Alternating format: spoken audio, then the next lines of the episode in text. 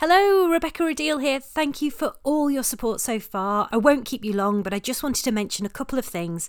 First, I've just launched a Patreon account, which is patreon.com forward slash killing underscore time, where you can support the work we do and get access to some additional benefits. Second, if you like the podcast, it would mean the world if you could let everyone know by giving us a five star review on iTunes or whichever other platform you're listening on. Anyway, on with the show. Welcome to Killing Time, the podcast that investigates the darkest moments in our past to shine a light on wider histories. I'm Rebecca Rideal and I'll be your guide. Sit back, relax, and listen as we delve into episode 4 The Death of Vice Admiral Nelson. It's the 21st of October 1805, and off the coast of southern Spain, a huge naval battle is unfolding. The air is thick with smoke and the noise of cannon fire. On board the French ship the Redoutable, a sniper homes in on a man adorned with medals and pacing the deck of the enemy ship, HMS Victory. Locking in on his target, the sniper fires his musket, and a bullet speeds towards the Victory, finding its mark. Vice Admiral Horatio Nelson slumps to the floor, fatally wounded.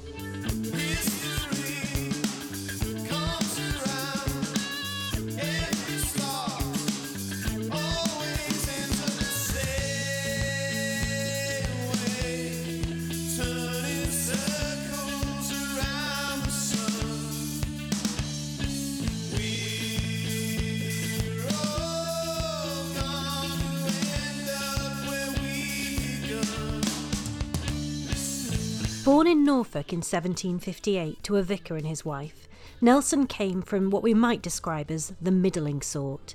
He attended grammar school and then went to sea as an ordinary seaman in his early teens, working his way up through the ranks through merit and skill.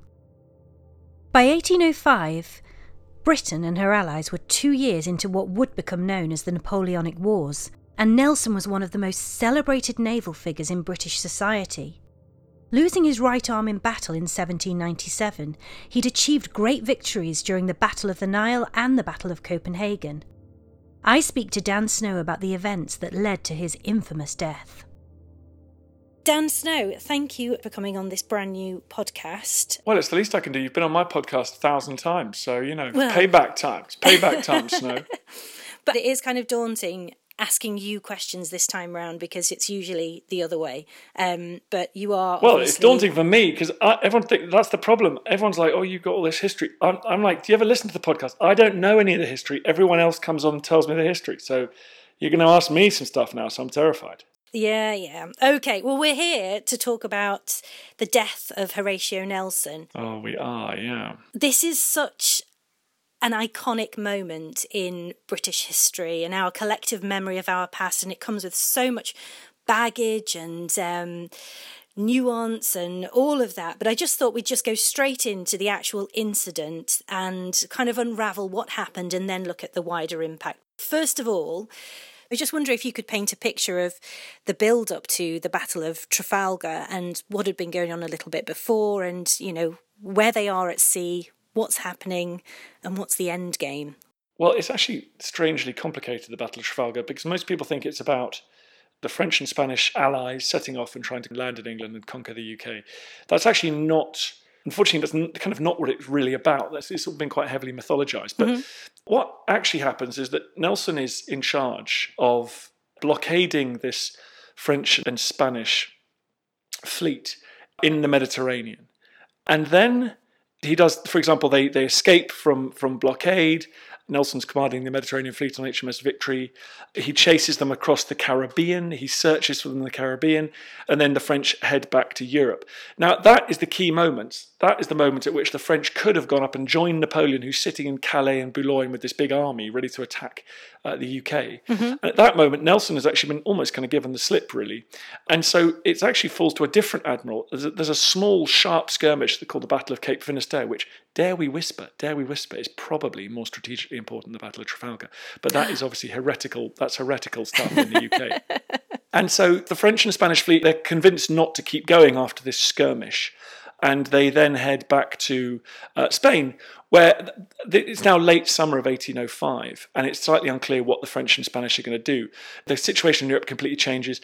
The Russians and the Austrians basically declare war on Napoleon, and so he secretly abandons his bases in northern France, his invasion ports, and he does one of the most extraordinary marches across Europe, which will eventually culminate in the Battle of Austerlitz in December of that year, one of his greatest victories. He annihilates the Russians and the Austrians. So it's a complicated picture, but the French and Spanish fleet decide they will put to sea in October. Now, it's not, it's sort of slightly kind of questionable why they do this. They appear to do it because they want to go and intervene in mm. uh, southern Italy.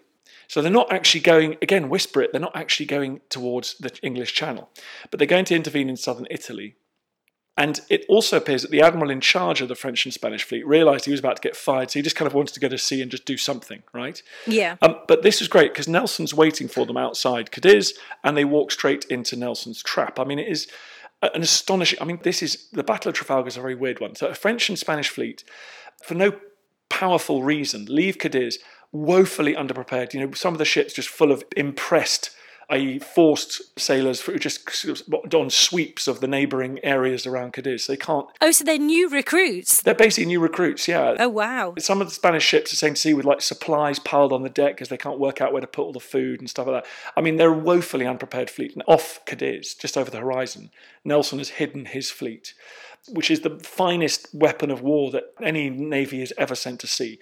They've spent a generation at war. They know every inch of those ships. They know what to do. They know how to trim the sails, fight the cannons.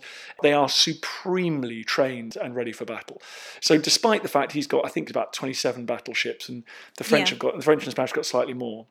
They're not that evenly matched, really. The British are uh, huge favourites, if you like, and the French and Spanish just simply sort of sail out and all, I always think they almost present themselves for destruction at the Battle of Trafalgar. And Nelson is able to use very, very aggressive tactics. People may have heard of the famous tactics that Nelson uses at Trafalgar when he, what you tend to do with fleet actions is you just sail your ships in a big long line along their yeah. big long line, and all the all the cannons which point at 90 degrees to your direction of travel, because of course, you know, they, they point down the sides of the ships, you're going forward, they point sideways. You then just grind past each other and blast each other to bits, and it's a brutal and attritional business. Nelson decides he's actually going to head straight for the line and, and try and precipitate a general melee, a kind of chaotic, insane bar fight, because he knows that one of his ships is worth two of theirs. So he actually wants order to break down and for it just to turn into a, a kind of giant bar fight where his ships will have an enormous advantage because they can fire more and heavier and quicker than, than their enemy. Right. So that's why you get this amazing moment where HMS and of course Nelson says, and, and his captain said, well, that's quite dangerous because the, the first ship in each, there are two columns of English ships heading straight at the Spanish and French. They're going to head straight into the heart of them rather than work their way along the line. And it's very dangerous. So, of course, Nelson puts himself and HMS Victory at the front of the line and insists on leading the men and insists on wearing all of his medals. Quite vain. He wanted his men to see him, he wanted the enemy to see him. He's festooned with various bizarre British and uh, Neapolitan, sort of southern Italian sort of mad medals and decorations. He called himself, we all call him uh, Viscount Nelson, he called himself the Duke of Bronte because he'd been given a dukedom by the, uh, the Bourbon kings of southern Italy. So he sort of had his various bizarre things. And also, they're going really slowly, they're going a couple miles an hour because there's hardly any wind. So the French and Spanish are able to fire all their guns all along the side of their ships at these approaching British columns of ships, and the British aren't really able to fire back. So HMS Victory and Nelson take an absolute pasting in this very bizarre, creeping um, moment when when the two sides are, are heading towards each other, and then HMS Victory crashes through that Spanish and French line, and then the shoe's on the other foot because suddenly HMS Victory's guns can fire both sides, and the French and Spanish ships are hugely vulnerable to that. And the slaughter is extraordinary. I mean, we're talking First World War levels of casualties on these ships. Cannonballs blasting through thick wood cause immeasurable damage themselves, but they send razor sharp, foot long splinters scything through the air, capable of you know cutting people in half. So the descriptions of the battle are, are, are terrifying. Well, this is one of the things that because I've I've studied earlier warfare in the 1660s, but this is one of the things that before I came to this subject I never really thought about. But of course, most of the injuries I imagine that are sustained by people in naval warfare are actually just by bits of your own ship inserting themselves into your body. Totally, just as you saw, you know, you see in Helmand the recent uh, losses in Helmand. You see so much of when you watch those TV shows. They're always talking about it's the, it's the dust, it's the grime, it's the muck that's blown into the wounds, along with the, you know, the explosive or the, the shrapnel that actually does most of the damage. So yeah, completely, it's the pieces of ship, wood, uh, and and other material just sp- flying around those gun decks. So Nelson made his will before this battle started. Was this unusual? Do you think he thought that the chances of his death were particularly higher during this battle than on other occasions? I don't know. It's always tempting, isn't it, after the event to say that someone had a sort of premonition of their own death. I mean, I think if I was an admiral and I was covered in medals and I had to stand rooted to the quarterdeck and not flinch while an enemy ship was about 30 metres away, bristling with people trying to shoot me, I suspect I'd think I was going to die. But there is, uh, of course, there's a romantic suggestion that he knew that after this, if his plan was executed correctly, which it pretty much was, mm-hmm. it would remove the French Spanish naval threat for years to come. And so, yes, he, oh, perhaps he thought, well, what a great time to die. I mean, I we don't really have any evidence of that, but I, I think they would have made their wills anyway. But it, it, was an incredibly dangerous business. And as we'll see, he was right to worry because the, the, French in particular, they used to put a lot of sharpshooters, we might call them snipers now, up in the rigging yeah. of the ships to try and you know, f- single out important officers or key personnel on the decks below. You know, that was a known tactic, so it was a it was a dangerous business. That brings us nicely on to his, you know, the moment of his death, and you know, you mentioned that he's there with all of his medals, and I think he makes the comment, "There's no time to change his coat now," but. What happened? It was at one o'clock, wasn't it, that he was injured? But could you describe the incident? Oh, I could with tears in my eyes. I'll describe it. It's amazing. So, I mean, we know it's dangerous because a cannonball chops his secretary in half. He was dictating the sort of course of battle to his administrative assistant, and, and the poor man was chopped in half and hurled overboard. Um, his shoe got, uh, I think it was his shoe, or it, perhaps it was Captain Hardy, who was actually captain of HMS Victory, standing next to him. He got the buckle got hit by some shrapnel, and I think Nelson at that point says, you know, this is too warm to last long. You know, he, it was clear that this battle was reaching a kind of mighty crescendo, and one side had to break because it was physically humanly impossible that the, the intensity of violence could be sustained.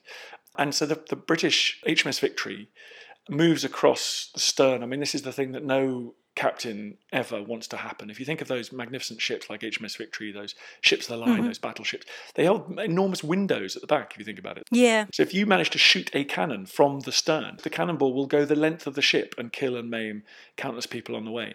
And HMS Victory, with double shotted cannon, fires a mighty broadside into Bucentaure, the French ship. And just uh, like eviscerates the you know just, just smashes the crew. And then the french ship redoutable comes alongside and there's this extraordinary battle between victory and redoutable. And victory causes unimaginable casualties to the Redoutable's crew who are massing to, to surge across and try and board, you know, to fight hand to hand on the deck. And the Victory fires these two quite new guns called carronades, which fire enormous projectiles at quite low velocity, so good for short range, mm-hmm. and just causes, again, you know, the casualty figures we'd expect from a First World War battlefield. And then at one o'clock, Hardy looks round and Nelson's kneeling on the deck. He's kneeling on the quarterdeck. And he then falls onto the spot, which you can now go and see on HMS Victory. There's several accounts of this. Horatio Nelson was no fool and must have known he'd be an identifiable target for the French snipers. His injuries were fatal. When Captain Thomas Hardy reached him, Nelson declared, Hardy, I do believe they've done it at last. My backbone is shot through. I love this that he personalised it. Yeah. Like the French in a sort of battle with him personally.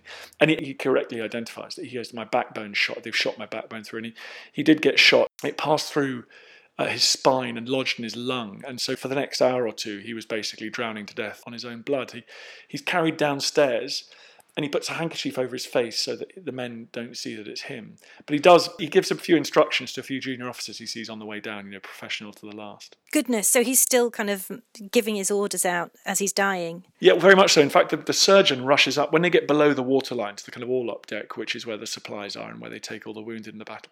There's a surgeon down there kind of chopping arms off and chopping legs off and administering very primitive, or you'd now consider very primitive battlefield triage.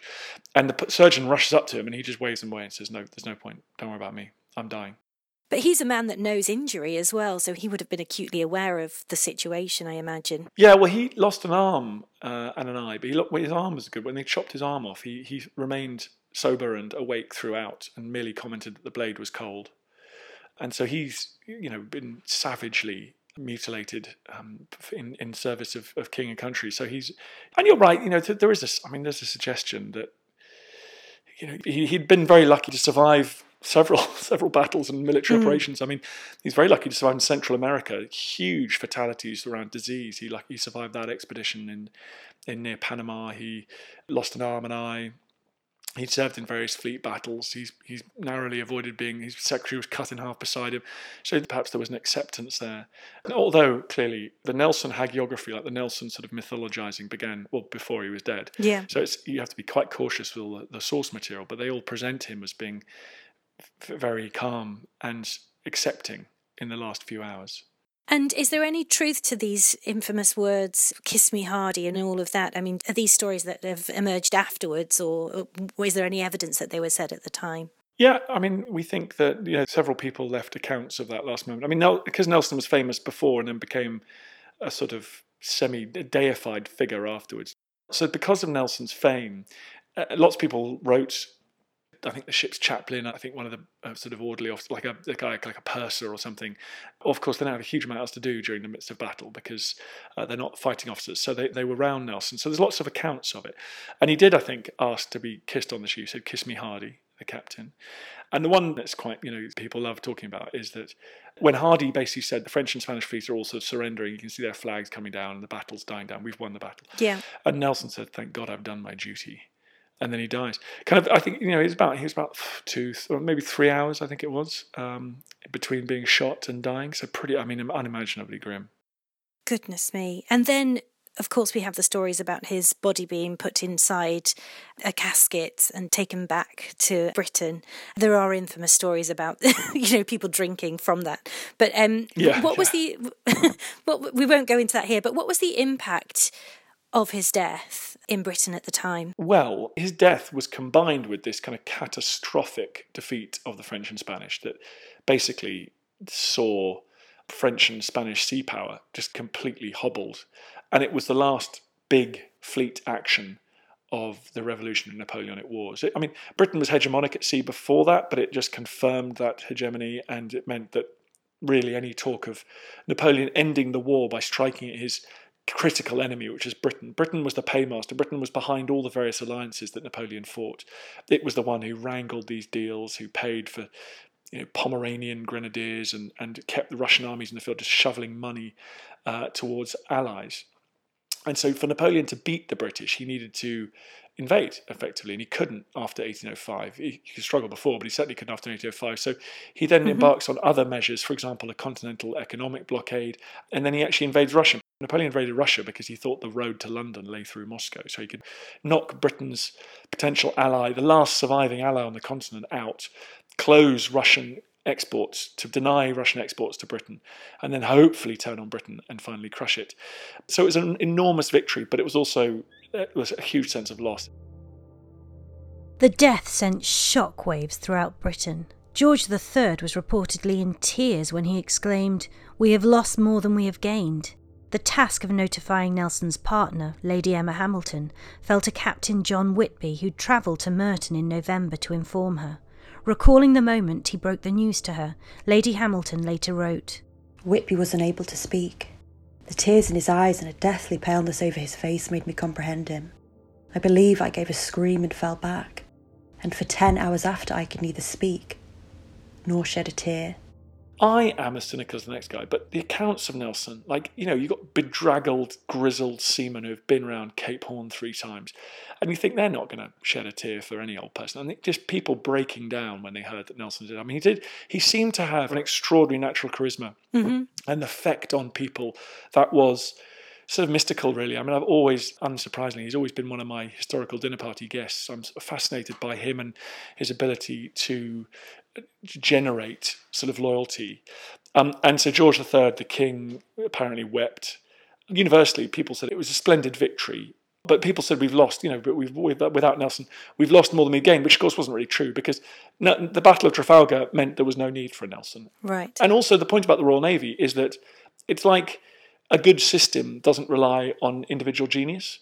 So actually, you, the whole point about the Royal Navy is it was a tool that didn't need a Nelson to wield it. Yeah. It helped that Nelson came along, but Admiral Jervis would have won the Battle of Trafalgar. You know, there, there, were a dozen other admirals who were just as effective, if that's a bit heretical to say. But arguably, against the, say, in the 16th century, Sir Francis Drake is kind of critical to the success or failure of expeditions because it's all a bit shambolic and you need a Drake. By the 19th century, you don't need a Nelson. Yeah. Because the institution, the system is so incredibly strong and able to just churn out professionals at, at every level. But I guess what Nelson achieved was um, he's, as you've said, he's been mythologized and has become a national hero for better, for worse, and whatever your views are of him. He is a, a huge figure in British history. And that, I guess, is one of his main legacies as well. Yeah, it's interesting. It's that's because individuals are sexier than institutions, right? And it's this funny thing we talk about statues, the moment putting up statues. But Putting up statues to people is such an old-fashioned idea, isn't it? Like, I, who are you going to put a statue up to? because what you want in the current pandemic crisis is a health service that is like unbelievably resilient and just works and doesn't have to rely on some individual doing some heroic shit to like save the day because that implies the system is not working. Yeah. And actually, you see that again during the kind of Battle of Britain, where the genius of the Battle of Britain was this very uncharismatic and unshowy, sort of very geeky system that was built, this kind of giant and brilliant system that was built to defend airspace over Britain before the Second World War. But it's easier to talk about these aces. Oh, this guy's an ace. He shot down three planes. You know, that's fine. Of course, you need that courage and heroism, but you slide that into a system that allows that to flourish and it means that your national survival is not dependent on like Horatius on the bridge or like William the Marshal just kicking some ass in the 13th century. national survival was dependent on paying lots of money through long term borrowing funded by taxation overseen by Parliament to pay for a really, really good navy that was well supplied, had professional exams, was freer from nepotism and sort of capricious rule than other institutions at the time, and where good quality people could get promoted and reach positions of authority. That's why Britain wins the war at sea. But it's easier for us to go Nelson and like go completely mad and collect locks of his hair. And and the point is, it's great that that's the happy combination. You get a Nelson and the, the highly effective Royal Navy, and you, you live in the dream. But we can sometimes learn the wrong lessons. I think if we pick out individuals, because for example, Nelson's last signal is kind of interesting. So Nelson obviously comes up with the kind of overall plan for Trafalgar, which is a good one. Yeah. And then all he does, he then stands there on a ship and flies a flag where he says England expects everyone to do his duty, which is great. But apart from that, he just simply flies a flag going, close with the enemy. That is his only instruction from the start of the battle until he dies. So he goes, close with the enemy, i.e., if anyone can see this signal, just get in amongst it and get close to the enemy, and your superior gunnery and your superior seamanship will count. So it's not like during the battle he's running around, you know, like arguably like the Duke of Wellington at the Battle of Waterloo, he's right. making minute dispositions here and there. He's just standing there like a peacock, waiting he's standing for like a peacock. his expert plan to unfold. Well, he's letting his simple but bold plan unfold, knowing that the component parts of that plan will act in a way that delivers victory because they are incredibly professional, highly trained, well resourced individuals and ships capable of making the right decision. And to remind them of the right decision, he goes, Remember, all my plan depends on is get amongst it, yeah. close with the enemy. If you're not sure what to do, go and look at an enemy ship, get up close to them, and just smash them to bits with your superior cannon fire.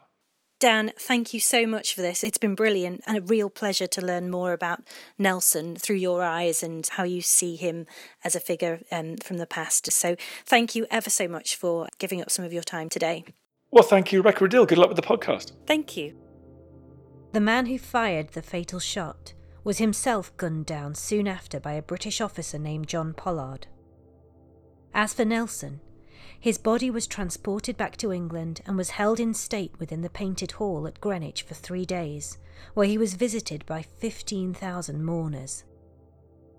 On the 9th of January 1806, 32 admirals, more than a hundred captains, and 10,000 soldiers escorted the coffin in procession from the Admiralty to St Paul's Cathedral, where he was finally interred. He left behind the four year old daughter he shared with Emma Hamilton, Horatia, who he'd written to just two days before his death. My dearest angel, I was made happy by the pleasure of receiving your letter of September 19th, and I rejoice to hear that you are so very good a girl, and love my dear Lady Hamilton, who most dearly loves you. Give her a kiss for me. You are ever uppermost in my thoughts. I shall be sure of your prayers for my safety, conquest, and speedy return.